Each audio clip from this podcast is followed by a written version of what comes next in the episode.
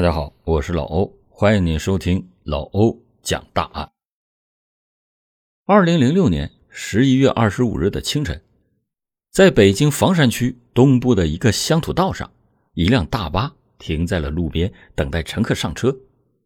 然而，车才刚刚停稳，坐在车后座的一个红衣女人突然站了起来，她直冲冲的来到了一个年轻的女孩面前，随后将手中的瓶子打开。将瓶子里的液体朝着女孩的脸泼了过去。被泼的年轻女孩立马发出了惨痛的叫声，车上的乘客们也因为这个变故变得惊慌失措。就在所有人都在退后的时候，还是有胆子大的人上前禁锢住了这个红衣女人。红衣女人也不反抗，她就对着那个被泼的女孩呆呆的笑着。有人就质问说：“你对这女孩泼了什么？”红衣女人淡淡的开口说：“硫酸。”周围的人都被这个词汇给吓得变了脸色。他们仔细一看，那个年轻女孩的皮肉真的传来了烧焦的声音。但是后来，当在场的人知道了事情的经过以后，纷纷对行凶的女子表示了同情。红衣女人脸上。没有任何的愧疚神色，他说：“我和你无冤无仇，你要怪就怪你自私自利的爸和妈，还有你那狠心的小弟吧。”这到底是怎么一回事呢？红衣女人韩浪为什么会朝着女孩泼硫酸呢？欢迎您接着收听老欧讲大案。当韩浪把自己手中的硫酸泼向了张某群的大女儿晴晴的身上时，听着对方发出了惨烈的叫声，韩浪的心中没有任何的害怕，反倒是有了一种大仇得报的快感。他甚至激动的又哭又笑，嘴里在念着：“谁让你们一家人害我的孩子，我也要给你们报应。”等保安来到车上，把他给控制住的时候，韩浪抬着头，眼睛一眨不眨的看着正在惨叫的女孩。目睹了救护车把女孩送进医院以后，韩浪对着清晨满布着朝霞的天空，默默的流下了眼泪。他的嘴里喃喃道：“亮亮，你在天上看见了吗？妈妈给你报仇了。”韩浪很快就被警方给带走了。他没有任何的挣扎，很快的就承认了自己故意泼硫酸的行为，而被他泼的女孩。虽然说已经被及时的送到医院里，但是他全身的烧伤面积还是超过了百分之十五。很快，警方就联系到了女孩的家属。谁知道受害人爸爸一看到韩浪便冲上前，手指着韩浪，情绪激动地说：“你为什么要对我的女儿出手？她还年轻啊，她才出社会，你就这样毁了我女儿的一辈子，你是要偿命的。”面对着张某群。韩浪只是静静的看着他，等张某群的情绪缓和了下来，韩浪才语气冷淡的反问对方：“你女儿的一辈子被我毁了，那我呢？还有我的儿子？你儿子杀了人，你赔偿我们家了吗？别说赔偿了，你连我儿子的丧葬费都没出。事情到了这个时候，全都是你们一家人咎由自取。”韩浪和张某群之间究竟有着怎样的纠葛？才会让双方恨对方到了这种程度。韩浪并不是北京人，他的老家在重庆长寿区。韩浪在二十二岁的那年被嫁给了自己的前夫，前夫比他大十五岁。结婚一年以后，韩浪就为前夫生下了这个儿子亮亮。但是韩浪和前夫的年龄差距太大，两个人在婚后的摩擦不断，哪怕是生下了儿子，两个人的婚姻。都没有办法因为儿子而愈合。就在儿子亮亮五岁那年，因为两个人感情不和，韩浪和前夫最终还是决定离婚。而前夫也十分的狠心，离婚以后，他对自己的儿子不管不顾，直接把这个拖油瓶塞给了韩浪。韩浪没有读过什么书，但是为了自己的儿子，他一直在四处的打零工，期盼能够将亮亮。抚养长大，让他将来有出息。而亮亮也是一个十分懂事的孩子，他知道母亲抚养自己的不容易，在学校里，亮亮一直都是最听话的小孩，回家以后也经常帮母亲做事情。韩浪觉得首都是个大都市，来到这里的机会就会更多。为了挣钱，他又带着亮亮一起来到了北京。他们在北京的市郊租了一个房子，一家两口十分幸福的生活在一起。同时，在北京的时候，韩浪还认识了一个比自己大几岁的男子，他叫李大军。李大军没有结过婚，但是很喜欢韩浪，并且说自己不介意韩浪离过婚还带有孩子。最初，韩浪觉得自己配不上李大军，但是李大军猛烈的追求，一直独自带孩子的韩浪也在期待着新的一段感情，于是。两个人就慢慢的走到了一起。这时候的韩浪觉得自己的人生都在慢慢的变好，有了恋人，还有懂事的孩子，只要再坚持坚持，未来幸福的人生就在对他招着手。然而，就在他感到最幸福的时候，却得到了自己孩子的死讯。事情最开始的起因还要回到二零零五年四月二十四日，家住在北京市郊的韩浪，临近傍晚了，还在寻找自己六岁的儿子亮亮。就在今天上午，韩浪的儿子亮亮放假，他一大早就起床出门了，告诉母亲自己想要和朋友们一起去后山玩。韩浪和亮亮的家在市郊，后山其实距离他们家很近。而且亮亮虽然说年纪小，但是他经常跑去后山玩，压根儿没出过什么事儿，所以韩浪也没有担心，只是叫亮亮晚上早点回来吃饭。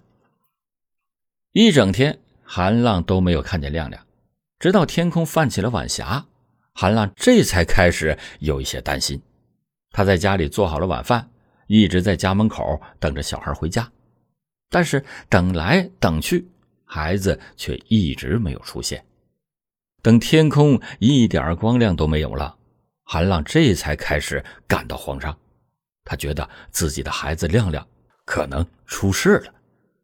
亮亮虽然说把后山当做了自家的后花园，但是他年纪小啊，万一出了意外，那可就不好了。韩浪连忙就拿起了手电，开始挨家挨户的去敲邻居家的门。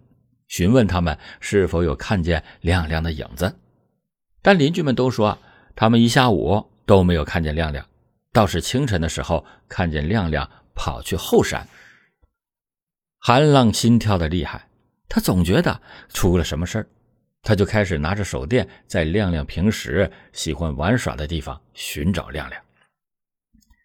一整晚过去了，韩浪都没有找到亮亮。眼见着天空又开始变亮，韩浪连忙跑去了最近的派出所报警。那时候人贩子也猖狂，韩浪很害怕自己的儿子是被人贩子给拐卖走了。虽然说亮亮失踪没有超过二十四小时，但是看着如此焦急的母亲，派出所的警察们还是出动了警力去帮助韩浪寻找亮亮。韩浪一直心存希冀。希望自己的儿子只是跑到某个同学家借住了一晚，然而等待韩浪的却是一个惊天噩耗：儿子被害死了，尸体还被扔到了枯井里。亮亮在失踪以后被发现在枯井里，他的身体已经冰冷，而在他身上还压着许多的石块。得知到这个消息，赶到枯井附近的韩浪。差点晕了过去。对他而言，亮亮那就是他的全世界。自己的孩子如今死的这么惨，谁也没有办法接受。警察很快就把现场给封锁了。法医在亮亮的身上发现了许多石块砸出来的痕迹，但是经过尸检以后，法医确定亮亮真正的死因是被人掐死的。警察很快就锁定了造成亮亮死亡的凶手，但是出乎所有人的预料，杀害亮亮的也是一个孩子，他们同村张某群的小儿子强强。这个面容稚嫩、年龄才十三岁的小孩，面对警方的询问，很快就把当天发生的所有事情都讲了出来。强强是这附近孩子当中的孩子王，当天亮亮就是跟着强强还有一些十多岁的孩子一起去后山玩。原本这些孩子们在路上都是有说有笑的，但是看着亮亮这个六岁的小屁孩跟在自己的身边。年龄大一点的孩子便决定开始捉弄这个小孩，他们指着亮亮嘲笑，说他是有妈生没爹养的野孩子。但这时候韩浪已经和李大军走到了一起，亮亮也很喜欢李大军，想要对方做自己的父亲。于是亮亮就反驳说：“我马上就要有新的爸爸了，他对我可好了。”亮亮反驳以后。这些小孩们笑的声音更大了。他们说：“那人压根就不是亮亮的爸爸，亮亮的亲生爸爸不要亮亮，亮亮就是个野孩子。”亮亮的性格本来就是温顺懂事的，但是眼前这些小孩正好嘲笑到了他自卑的地方。面对这些小孩的嘴脸，亮亮突然就很生气，开始和对方吵架。但是亮亮一个六岁的小孩哪里能够吵过几个十多岁的孩子？亮亮争的是面红脖子粗，但还是吵不过对方。这时候，亮亮便上前和这些小孩们打了起来。亮亮很生气，因此他的手脚没轻没重的。就这样，亮亮居然打着了这几个小孩。强强作为孩子王。他觉得自己居然被一个六岁的小孩打了，面子十分的挂不住。于是他便伸手抓住了亮亮的脖子。强强用的力气很大，他用力的掐亮亮的脖子，整个人都非常的愤怒。哪怕亮亮拍打他的手，但是他还是没有松手。周围的小孩都被眼前的一幕给惊呆了，他们连忙过去劝架，还去拉开了强强的手。但是这时候已经晚了，强强用的力气实在太大了，亮亮已经没有了呼吸，瘫软了下去。强强虽然已经十三岁了，但到底还是个孩子。这时候人也开始慌乱了起来。他为了掩盖自己的所作所为，他把亮亮就丢进了枯井，顺便还把很多石块丢入到枯井中。最后在警方调查下。找到了凶手强强，并且将他逮捕归案。强强在被抓的时候才十三岁，因为不满十四周岁，按照法律的规定，他只会被送进少管所里边教育三年。虽然说强强将亮亮失手给杀死了，然而韩浪却不想要怪罪眼前这个只有十三岁的小孩，毕竟孩子还小，他也不想让这个小孩就这么被毁了。作为受害者家属，韩浪只想要得到张某群一家真情实意的道歉。然而，张某群一家的所作所为却一步步伤了这个本就没有了儿子的妇女的心。法院让张某群一家赔偿韩浪十五万元。在判决下来之前，韩浪因为打官司讨公道花了不少的钱，而且这段时间他也没有再去打工。家里都快揭不开锅了。在法院的判决结果下来前，韩浪曾经找到张某群，他也没有要求赔偿金，只是想让张某群给自己家一万元，让他们把亮亮的尸体给安葬了。但是张某群一直在推脱，他说：“法院还没有出结果呢，你着什么急呀？”好不容易等到了法院判决下来，韩浪去找张家人要钱。张某群一家也在推脱，他说他们家没钱，让韩浪等着。这时候，韩浪的儿子亮亮还只能躺在殡仪馆的停尸房内。韩浪当时没有钱给孩子办葬礼，甚至连停尸费都交不出来了。没办法，张某群不给钱，韩浪只能是又找上了法院。然而，法院人员在赶到了张某群家里的时候，却发现张某群家一夜之间变得家徒四壁了。他们把自己家有钱的东西全部藏了起来，甚至还把自己的财产给转移了，明摆着就是欺负韩浪一个人，不想给韩浪赔偿。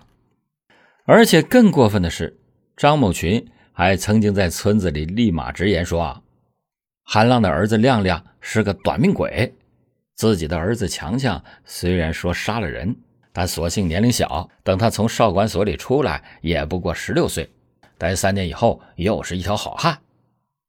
这些话对于韩浪这个刚刚失去了儿子的妇人，伤害力那是巨大的，简直就像是用刀在刺他的心口。